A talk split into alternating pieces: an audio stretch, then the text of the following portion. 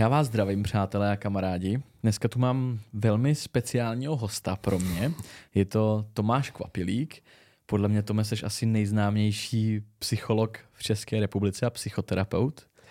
Já jsem nad tím teďka nedávno přemýšlel, protože eh, možná se k tomu taky dostaneme, eh, bude mě vycházet knížka a ten marketing toho nakladatelství přemýšlel, jakou eh, tam dát jako nálepku eh, mm-hmm. na mhm. ty market, takový to jako nějaký badge, který to prostě ještě ozvláštní. A já jsem pak jako říkal, to chce něco jako jednoznačného, chytlavého, něco, co mě vystihne. Jo? A pak si říkám, počkat, tam by se dalo dát nejsledovanější psycholog. Jo? Ale, střední Evropy. Ale to, ale to se jim nelíbilo, dali tam něco jiného. Nelíbilo? No, nevím. Prostě by to působilo moc... Vybrali něco jiného. Možná by to mm-hmm. působilo moc nabubřele. No. Mm-hmm.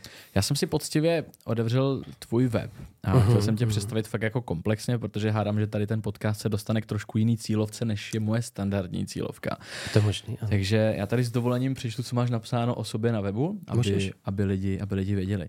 Jsem člověk, který naslouchá lidem mnoho let a nabízí jim odborný pohled na to, co prožívají, jakými způsoby jim lze pomoci. Narodil jsem se v Brně, kde jsem vystudoval gymnázium a pětiletý obor psychologie na fakultě sociálních studií Masarykovy univerzity. Absolvoval jsem sedmiletý systematický výcvik v gestalt psychoterapii. Je to správně? Je to tak. Gestalt. Je to tak. Gestalt ano. Nyní žiji v Praze. Pracuji jako psycholog a terapeut v soukromé praxi. Předtím jsem působil jako terapeut v komunitě pro drogově závislé, poté jako psycholog v intervenčním centru Spondea pro osoby ohrožené domácím násilím.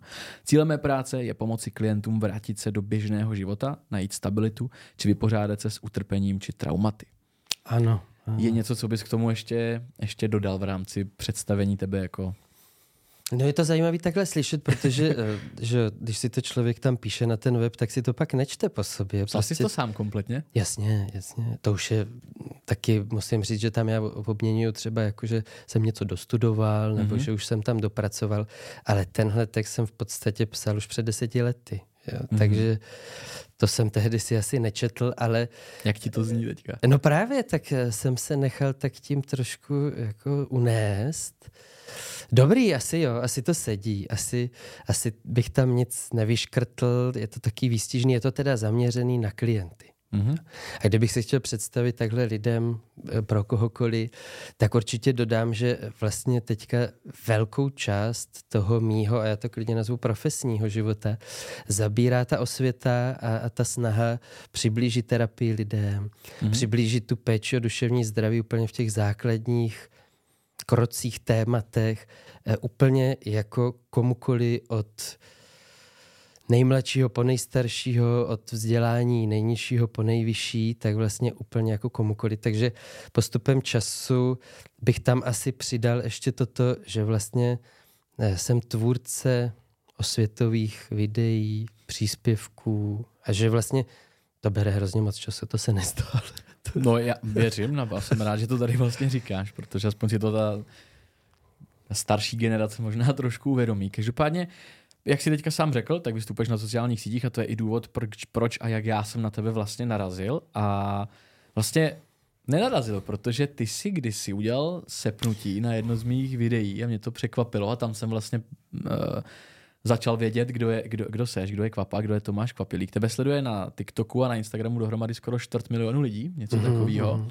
A to je celkem dost. Já jsem si říkal, tyjo, jak, jak je možný, že, že se to ke mně nedostalo, ale evidentně prostě ten TikTok je nastavený trošku nějak jinak, takže tady ty věci se k člověku moc nedostanou. Ale měl jsem radost, že jsi zareagoval na jedno z mých videí. A ano. jestli teda bych s tvým dovolením mohl, tak já ho tady pustím. Já jsem si ho dneska chtěl připomenout a stáhnul jsem si ho do telefonu. Je to jenom minuta, aby lidi věděli kontext, proč si na mě vlastně reagoval, protože já jsem se kdysi vyjádřil v nějakém videu, že jsem vyhořel. A tím bych se možná odrazil od toho, tak já to tady pustím a můžeme to spolu poslechnout. jsem prostě vyloženě jsem se na tom bali prostě rozbrečel. Zdarajvne, je super, že o tom mluvíš. Zároveň se na tom dá ukázat jeden průser. Pojďme dál. Jako dohnalo mě to, že to, to tělo si evidentně potřebovalo odpočinout po tom, co jsem prostě x měsíců jel nonstop 15 hodin denně, prostě nějakou práci, podcasty, projekty, natáčení, clash, příprava, tréninky, eh, žádný odpočinek, tak mě to asi dohnalo. Asi. Ten pruser je, že spoustě lidem tady chybí jedna základní znalost. Tak jako všichni víme, že po nádechu je výdech, že když se napiju, tak se jdu vyčurat, tak bychom měli vědět, že práce vyžaduje odpočinek. Spousta lidí jede na doraz. Jsou kontinuálně ve stresu, v zápřahu, v napětí a pak se diví, jsou překvapení, když to tělo nebo ta psychika vypne když se jim rozjede nějaká tělesná nebo psychická nemoc. Tyto lidi mám denně ve své terapeutické pracovně. Oni se diví.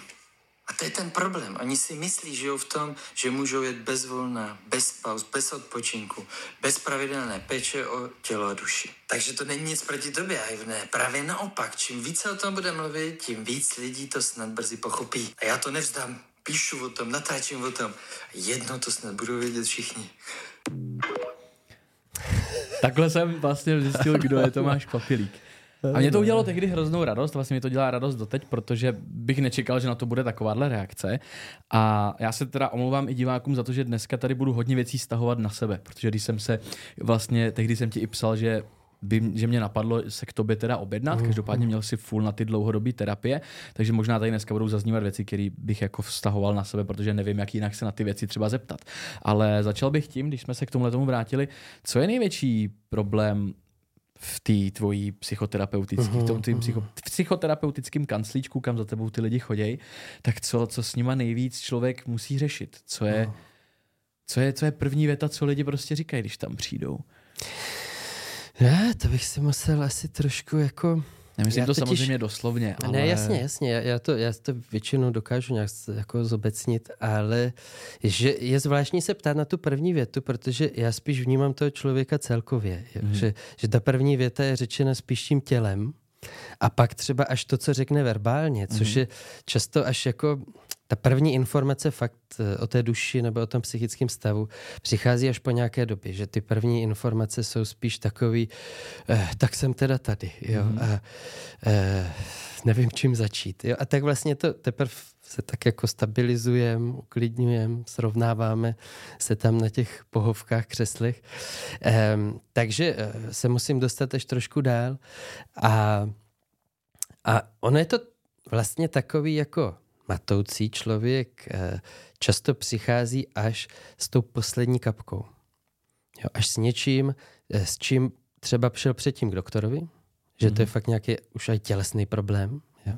Třeba u panické ataky je to takový jako typický obraz, že člověk si myslí, že má infarkt, že umírá, ale je to panická ataka. Jo? Je to v podstatě jenom mechanismus, kdy se vychýlí funkce amygdaly a začne tam spouštět takový jako poplach v tom těle. A, eh, a člověk teda přijde s tím, že potřebuje řešit panickou ataku a já to vezmu, mm-hmm. OK, pojďme o tom mluvit, ale eh, já to vlastně neberu tak, že jdeme řešit panickou ataku. Já to beru tak, že se potřebuju dostat o deset kroků před to, co spustilo tu lavinu, která pak jako ta obrovská lavina, co rozdrtí ten barák mm-hmm. nebo ty auta dole eh, v A z čeho nakonec vyplyne ta panická. Tak, tak.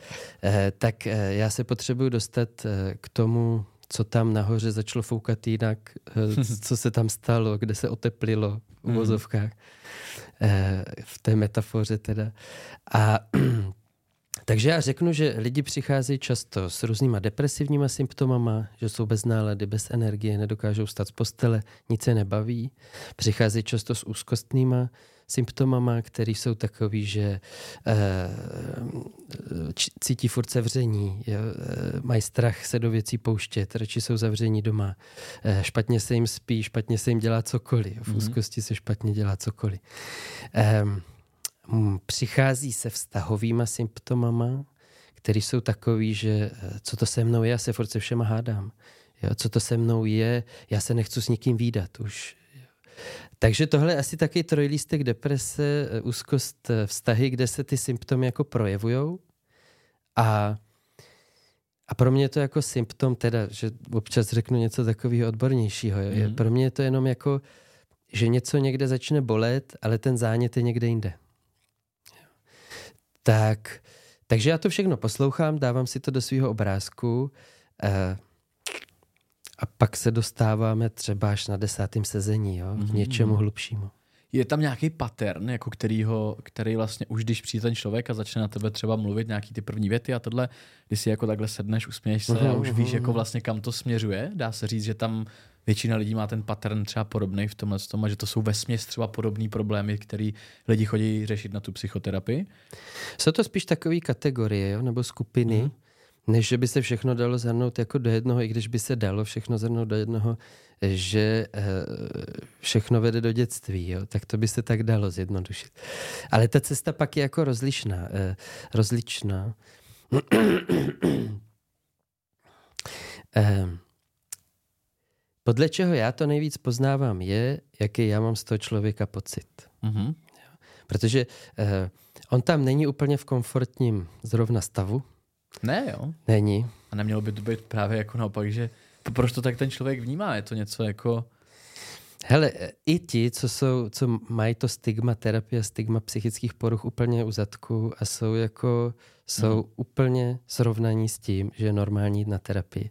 Tak ve chvíli, kdy si tam sednou, tak se musí jakoby obnažit před cizím člověkem. A to je ta nekomfortní situace, ve které se většinou spustí nějaký jejich vzorce, nějaký strategie, které oni používají v tom životě. Mm-hmm. Použijou ji nevědomně i se mnou. A já to buď to nějak cítím z toho člověka, anebo se to stane, něco se odehraje. Jo. Třeba vlastně řekne první větu a pak dodá, ale vás to asi stejně nezajímá. Co vás zajímá? Já říkám, co se to děje? Hmm. Co se to odehrálo v prvních sekundách? Že ten člověk si připadá vůči mě bezceně nebo méně hodnotně, nebo že by mě to nemělo zajímat. Jo? Jsem si vědom toho, že se mu snad nedal, někdy Myslím. se to může stát, se mu snad nedal žádný signál, sedím tam teda méně pohodlně, sedím tam možná víc nakloněný a jako, jako čekám, usmívám se, já jsem mu ten signál asi nedal.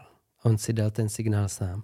A s touhle věcí, kterou já ucítím, uvidím hnedka na začátku, tak on chodí světem a možná mu tam dělá ty problémy, které pak vedou k depresím, mm-hmm. úzkostem.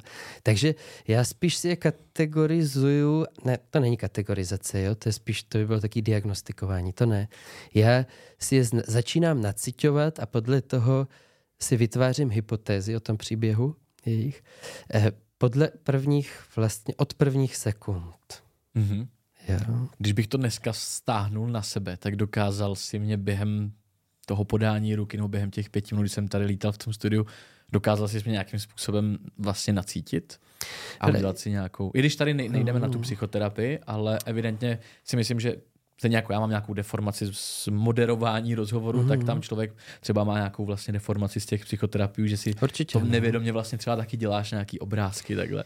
Hele, ta profesionalita moje, nebo ne, že bych se, se snažil nějak tady nabubřele arrogantně, jo, ale snažím se to dělat co nejvíc profesionálně, protože kdyby mhm. tu práci člověk nedělal profesionálně, to, co ta profese vyžaduje, tak vyhoří, zničí ho to, přestane ho to bavit, nebo prostě něco se stane. Eh, takže dejme tomu, eh, že jsem dostatečně, stále se to učím, dostatečně profesionální v tom, že to umím taky vypnout. Takže dneska si to nedělal. Takže dneska jsem si šel užít, že vlastně já nebudu až tak pracovat. Jo, jo, jo. Ale eh, i tak se to nedá úplně vypnout. Mm-hmm. A eh, asi to, co je to trošku jiná situace, že já jsem tady cizí a já jsem tady vlastně v nekomfortním trošku jako to. Takže spíš mm-hmm. by možná byl míč na tvé straně, za tebou semka chodí ty lidi mm-hmm. a ty si je můžeš srovnávat jako, hele, a proč tenhle byl najednou takový nejistý? Mm-hmm. Jo? A můžeš si to jako zasazovat do toho svého vnímání, mm-hmm. do té své mm-hmm. zkušenosti. Pro mě je to první zkušenost. Jo? Takže eh, čeho bych se já možná chytl, co by mě zajímalo, to je to, co asi nemůžu vypnout, eh, je je ta preciznost, jakou si to tady obcházel. Jo? Mm-hmm. Zkontrolovat, zapnu to, toto, mm-hmm. zkusme to. Jo? To bych se asi, kdyby si to přenesl do terapie Aha. a sedl by si tam někdo, kdo jako, jo, mám toto, mám toto, deníček jsem si chtěl, chtěla vzít, jo, mám to tam zapsaný, dobrý, tak se toho chytnu. Jo? Co to je, co se s váma teď děje? Mm-hmm. Jo? Jaký by to bylo, kdybyste přišla, přišel znova a jenom se tady rozvalil? Mm-hmm. Zajímavý. No vlastně už, jsme, vlastně už jsme se do toho trochu pustili, že? takže to je, to je velmi zajímavý. No tak teda se tě tam jenom z, psycho, z psychologického hlediska, jak se tady cítíš, když tady se mnou sedíš, tady v tom prostředí? Jsem tady poprvé, ale zároveň vím vizuálně, do čeho jdu, mm-hmm. protože uh, to taky znám, tvůj podcast, tvoji tvorbu, ať už někdy chtěně jsem si to našel na základě třeba mm. nějakého reelska, anebo to na mě vyskočilo jen tak, tak to znám. A, eh, a už další dobu to vlastně sleduju, já tak, tak sleduju ten, mm, ten rybníček náš český mm-hmm. a zajímá mě to a e, takže vizuálně vlastně jsem tušil, jo. A je to, uh, myslím si, že to taky něco vypovídá, nebo že je to fajn, že to není jenom studio jako technický, mm-hmm. ale je to i tvoje místnost. Protože podcasty taky můžou vypadat tak, že je to technický studio. Černý se závěsem, ze jo. stolem. A, a, ty, a ty věci, co tam jsou, nábytkový, jde z toho cítit, že to je jako eh, sterilní, že to je jako maketa, jako kdyby. Mm-hmm, mm-hmm. Jo. Eh, myslím si, že tady to není maketa, že to tvoje studio není maketa něčeho, mm. kde to má probíhat. A taky už by, by mě napadalo, jako, eh, s, s jakou motivací, nebo eh, co tě vedlo k tomu okay. to takhle tvořit. Jo, jo. Jestli máš zkušenost jako jinou s tím, že si tvořil v jiném prostředí a vlastně to nefungovalo. Nevím. Dobře, a jak se tady energeticky cítíš teda? Protože teďka se to stáhnul zase obráceně na mě. Tak mě jsem zajímá... na to zvyklý, jsem na to zvyklý asi. Eh, dobře se tady cítím. Tak to, to, je, to je důležité, to jsem chtěl Aha. slyšet. Kdyby se tady cítil nekomfortně, tak, ne, tak by ne, to ne. nebylo dobré. Mně se líbí jako tady ty tóny barevný, černá. Já jsem dneska schválně zvolil modrou, protože modrá jsem se tak nějak rozhodl, že to teďka bude moje, moje barva, že vyjadřuje nějaké vlastnosti, které se mi líbí. Tak. Pěkný. Každopádně z toho jenom, co si řekl, mě se nabízí v hlavě tisíc otázek, takže já se omlouvám i divákům, protože prostě psychologie je tak komplexní a tak úžasná věc, uh. že vlastně na, na všechno, co si řekl, mám, bych to rozvětvil do deseti různých těch, takže zkusím se toho nějak držet chronologicky, abychom nepřeskakovali. Ale Měl by psychologa mít každý svýho, nebo chodit na psychoterapie vlastně, protože i u tebe na webu je napsaný, že děláš ty jednorázový, ale že vlastně si zakládáš evidentně na tom, aby ty lidi, že to je dlouhodobá terapie, mm. když se s nimi domluvíš na nějakým tom. A vlastně, když jsem ti psal, tak mě teďka došlo, že ty jsi mi říkal, ty jsi mi vlastně odepsal na to, že nemáš prostor na tu dlouhodobou terapii, ano, ale ano. že jednorázové by to vlastně vlastně šlo. Ale moje otázka je ta, jestli teda psychologa by měl mít každý a jestli ty máš třeba svého psychologa, ke kterému ty chodíš na mhm, psychoterapie. Uh-huh, uh-huh. Asi, asi by nebylo udržitelný, aby měl psychologa každý, protože eh, nevím, kolik by jich teda mělo být, je, protože když bychom se bavili o té terapii, protože může být psycholog i jako na krátkodobou intervenci, mm. na poradenství, na diagnostiku, to, ale když teda budu mluvit ze svého tady sedadla eh, ve svém životě, tak to je terapie, tak ona trvá dlouho a člověk těch vztahů terapeutických, nebo ten terapeut vlastně nemá tolik, nedokáže mít tolik, protože tam je velká investice i jako osobnostní, energetická a tak. Takže nevím, jak by to vlastně mohlo být vypočítaný, aby to vyšlo. Nicméně asi je dobrý říct, že psychoterapie je stále léčba. A léčba mhm. má vést k tomu, aby ten člověk vylečil to, co potřebuje vylečit a nepotřeboval tu léčbu. Jo, že žádný doktor, když budeme mm-hmm. i medicínsky nad tím přemýšlet, žádný doktor eh, nebude, dejme tomu, doufejme, nebude dělat takový kroky, aby si toho člověka měl vlastně jako, no tak vy mě budete mít furt, budete sem chodit furt. Jo. To nějak nes, jo, nekoresponduje jo, jo. s tou léčbou. A, ale já bych to přesto na to odpověděl trošku jako šalamonsky, že, že každý potřebuje vztah, který někdy zažije až v terapii. Takže každý potřebuje mm-hmm. určitou kvalitu vztahovou, kterou třeba ve svém životě vůbec nemá. A zjistí to až v terapii, že jo, počkat, takže když se bavíme o blízkých vztazích mm-hmm. s přáteli, s přítelkyní, s manželkou, tak v tom vztahu je důležitý tohle, tohle a tohle, což já jsem dostal poprvé až od terapeuta. Ale nedostal jsem to proto, že by to byl mhm. nějaký nadčlověk, ale proto, že on takhle ty vztahy vytváří. Takže každý by měl mít vztah, který se podobá nebo překrývá se s tím vztahem, který je v terapii. Je to srozumitelné? Eh, je to, je to složitější trošku, ale, ale chápu, kam ti míříš. Každopádně je to myšleno tak, že bys ho měl mít ve svém životě s někým, s kýmkoliv vlastně, ne, s přít, jako ne nutně s přítelkyní, ne nutně s mámou, ale mít takového člověka, který se bude podobat a bude se chovat tak, jako se k tobě chová ten psychoterapeut. Tak. A klást ti ty otázky, který mají nějaký. Nejen otázky, Účel. ale otázky jsou důležitý. Mhm. Otázky místo domněnek, ale eh, je důležitý, aby tam byla stoprocentní důvěra, stoprocentní otevřenost, eh, aby tam fungovala empatie, soucit, laskavost, aby tam fungovala opora, podpora, když to zrovna potřebuje. Jako v tom terapeutickém vztahu je to jednostranný. Mhm. Já dávám. Mhm, mhm. Ale to, co já dávám, tak to je hodina, že? Hodina za týden. To, co já dávám, tak v tom běžném reálném životě se dá střídat. Chvilku dává jeden, chvilku druhý. Nejde jenom jedno vlastně. Nejde jenom jedno a taky pak nemusí dávat nikdo nic a jenom se prostě užívají něco. Mhm. Mm-hmm. Jo? A nebo se spolu nebaví a každý si odjede na své. Ale jsou určitý kvality a hodnoty toho vztahu, který za mě v ideálním světě, jak ty jsi to řekl, by měl mít ten člověk s partnerem a s rodiči. Ale často přichází proto, že uh, to nemá v žádném vztahu. Mhm.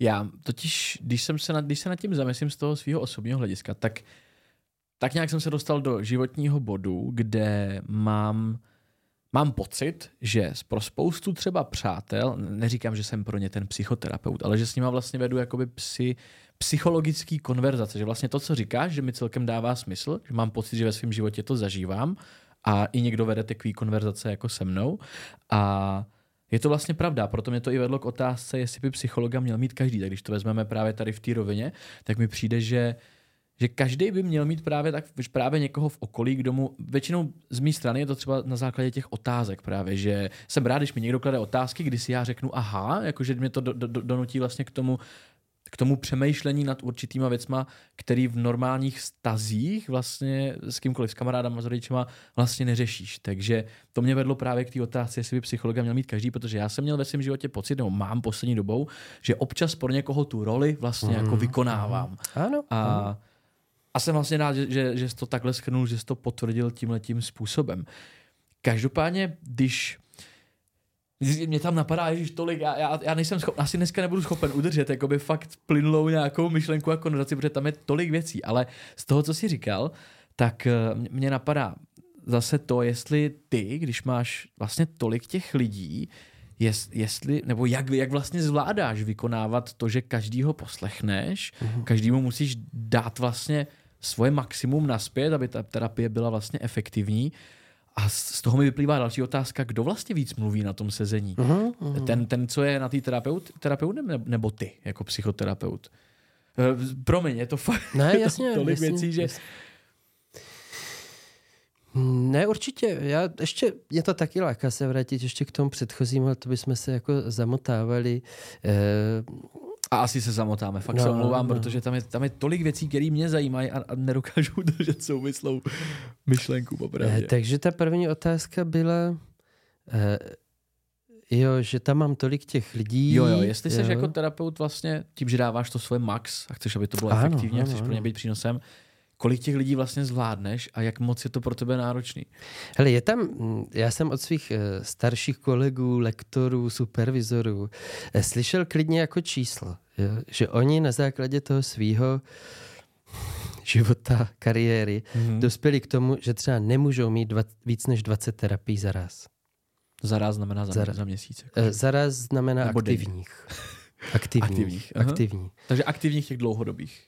Jo, přesně jo, jo, tak. Jo. A teď možná ještě přidám takovou zvláštnost, která taky vlastně není úplně tržně atraktivní, protože je spousta poradců, konzultantů, psychologů, terapeutů, kteří se tak jako přizpůsobují tomu trhu a těm klientům a ohýbají tu metodu. Mm-hmm. A když za nima někdo přijde a třeba vlastně oni potřebují ty klienty, potřebují se učit, potřebují pracovat, jo, vydělávat. A ten eh, klient řekne, no já mám čas jenom jednou za tři týdny.